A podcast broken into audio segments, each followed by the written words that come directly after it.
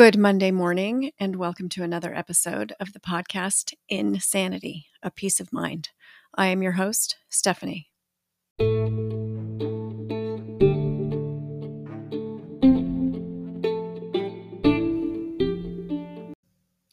I am recording episode 115, and I am going to do another episode on mindfulness. And this is coming up for me for a couple of reasons. I had the opportunity last week to talk to some folks and was kind of a question and answer setting.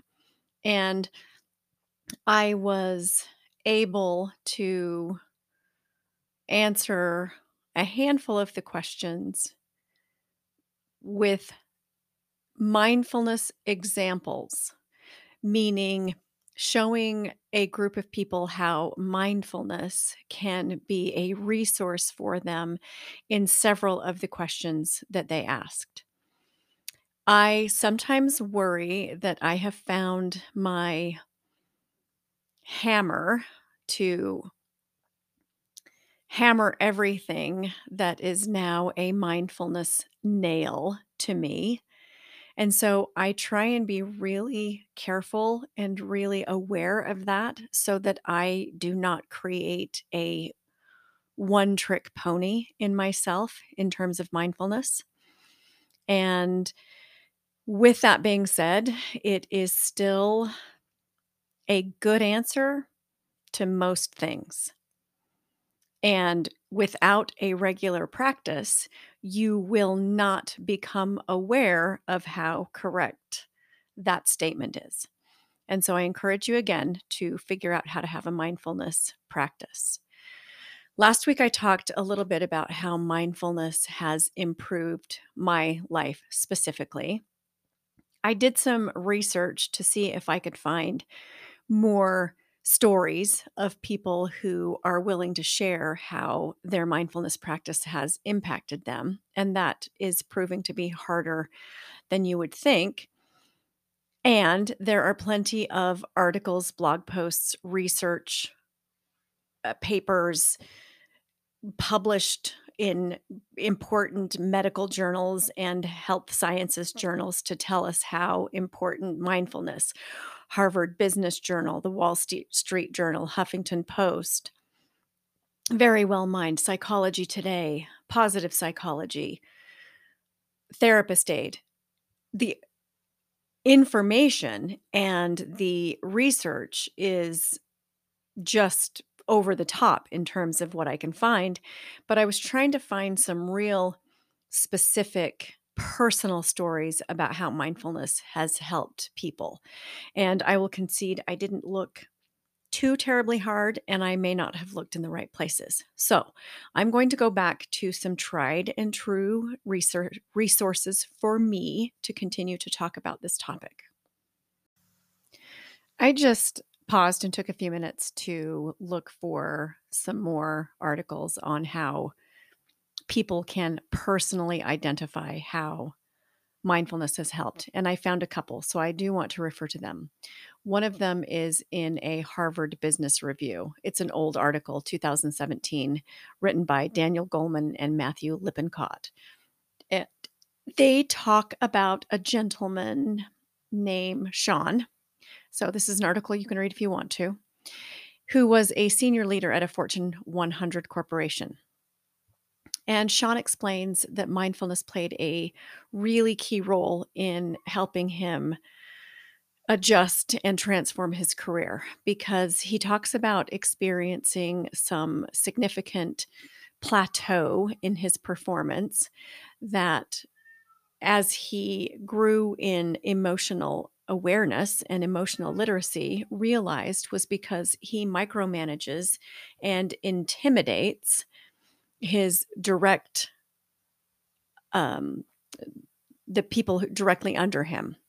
Um, he is highly focused on his quarterly targets and he really, really, really pushes those employees under him to meet these goals. And this was increasing his anxiety by tremendous levels. He was afraid of losing his job and he was considering quitting. And so he has all of these things going on because he is anxious at work, micromanaging his direct reports, is what they refer to them in this article. He then reports that mindfulness actually saved him. So he did an intensive training in mindfulness, probably brought to him by his employer, but I'm not sure because I'm not reading this article carefully enough for that. But what he found with this intensive training in mindfulness was that he was better able to stop himself when his impulse was to micromanage and control his employees.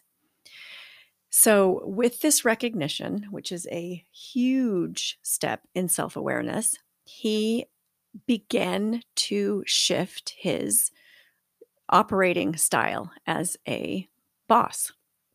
And he became more supportive of his support of his subordinates taking on more responsibility. He got better at managing his own anxious impulse and the atmosphere where he worked reduced the stress on him and everyone else. His employees began to trust him more and they trusted themselves more because he was not micromanaging them. The work quality improved and his stress about being fired or needing to quit was alleviated because he was promoted. And he was able to attend a mindfulness retreat that was put on by one of the people who wrote this article. And the other things that they found as they promoted this retreat and had people come and experience the benefits were stronger relationships with superiors, peers, and subordinates, improved crisis management, more trust between employees with more sensitive or with more sensitive organizational information. There were more positive performance reviews and more promotions.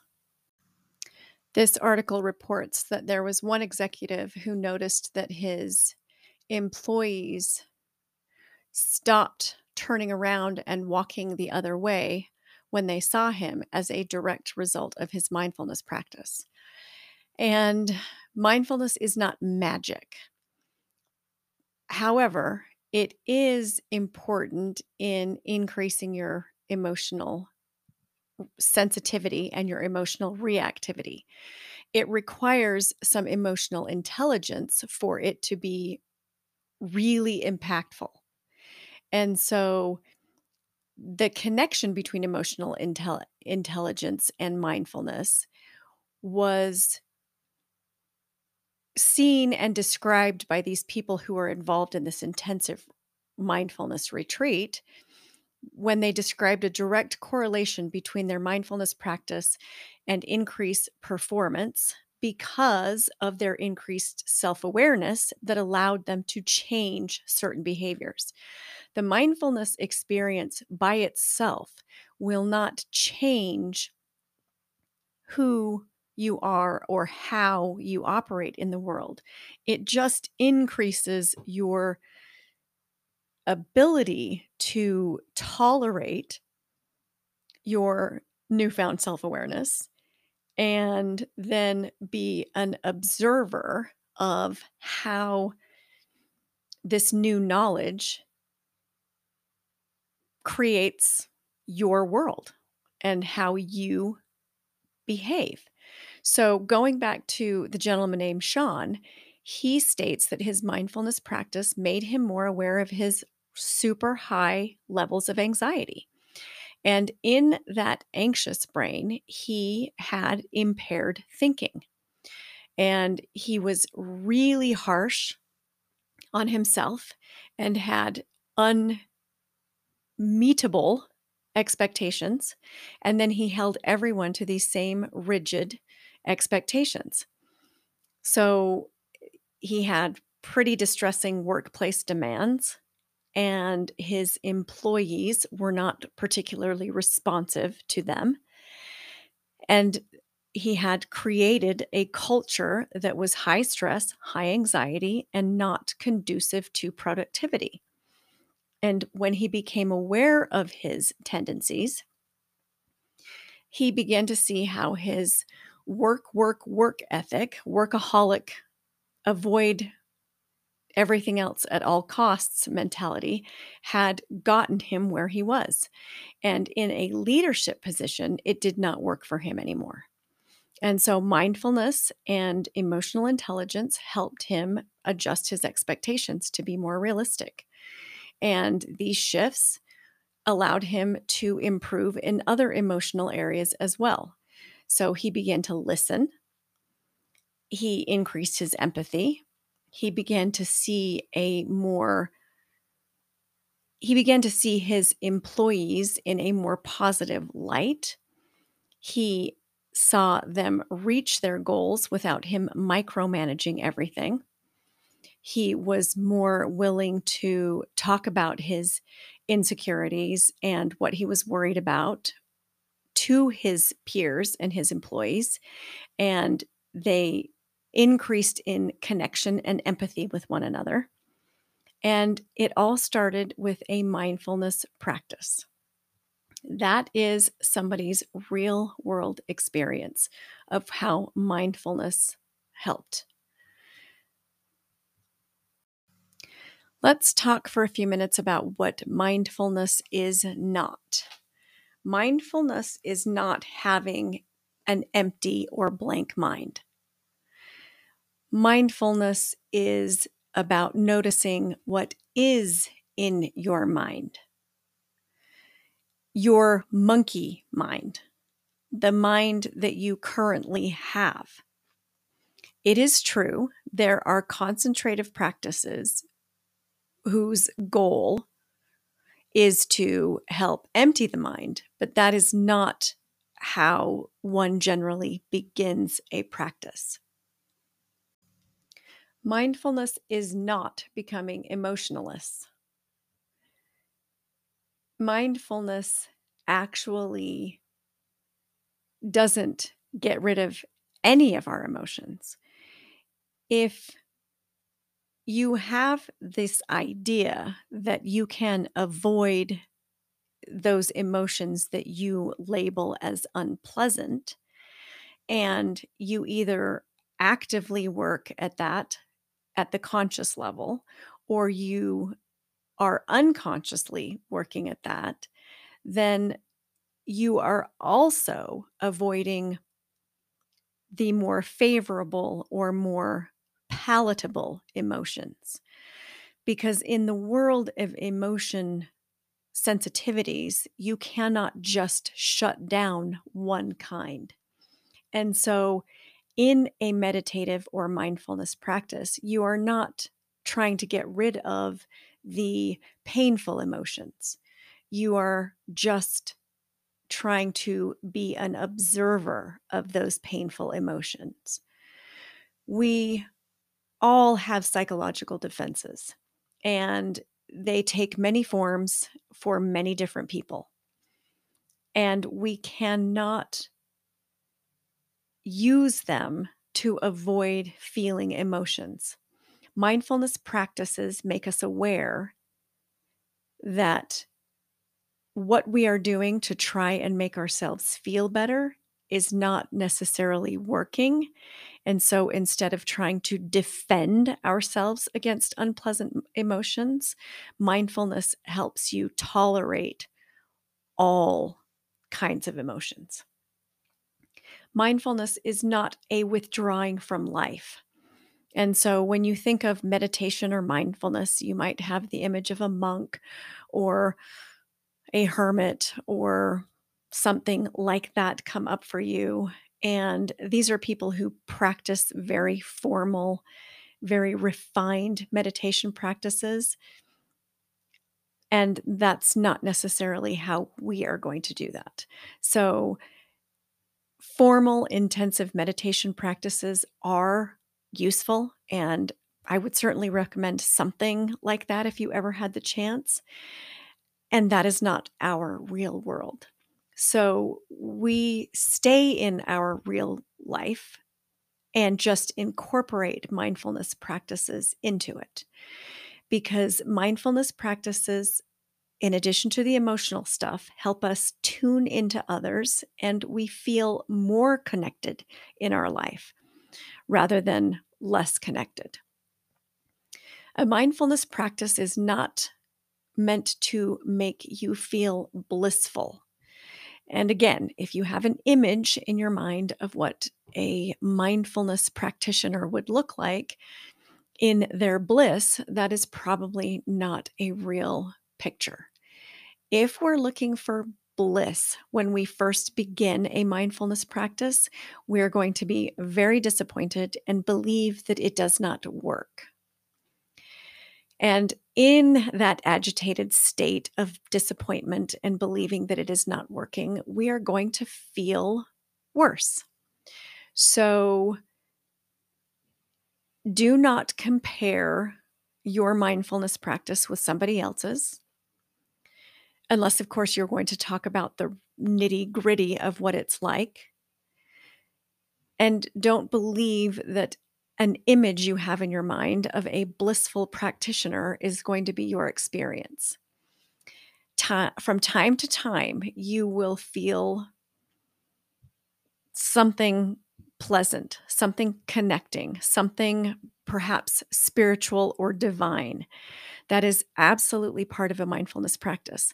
It is not what you should expect at the beginning of a practice, and it's not what you should expect to happen all of the time.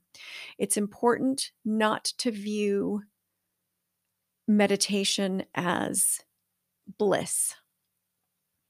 Another thing meditation is not is an escape from pain.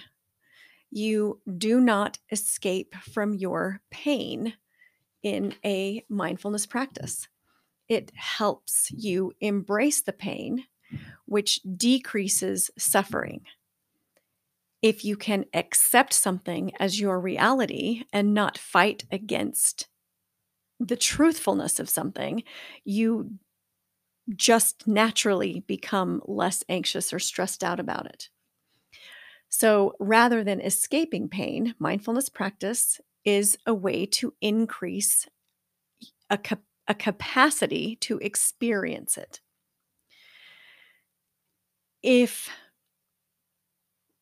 okay, a real life experience. If you are meditating and you happen to have chronic pain or you happen to have an uncontrollable itch or something while you are meditating, or your pain is increasing because of the way you are sitting or standing or laying down, the instruction in a meditative practice is to just observe the pain or observe the itch or anything that is creating some sort of discomfort for you, you are supposed to observe it and not necessarily act to do anything differently.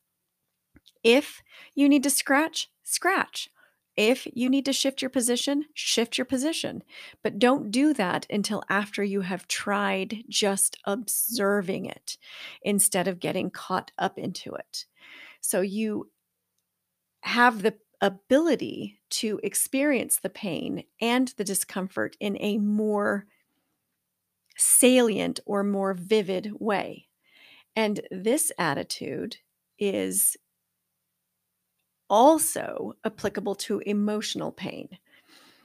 And practice being with your emotional pain, your physical pain, your emotional discomfort, your physical discomfort increases the ability to tolerate. And so you're not going to escape pain. Mindfulness is not religious or a religious mindfulness is not a religion.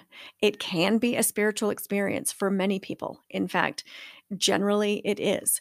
I have had some really wonderful moments in my mindfulness practice where I have had connections and understanding opened to me in terms of my spiritual practices that are separate from mindfulness, but mindfulness has given me the calmer mind, the connection to a divine, so to speak, that has increased what I believe is wisdom because it is not necessarily coupled with knowledge. I may know some things, knowledge, and I more often than not don't know enough to make these connections on my own. So I have had experiences where while mindfulness is not a religion for me, it has improved my spiritual practices. And so you don't have to worry about it having any Im- negative negative impact on whatever your religious or spiritual practices are. You can know different types of meditation practices, concentration practices, body scans, breath work, loving kindness practices, nature meditations, mindful eating.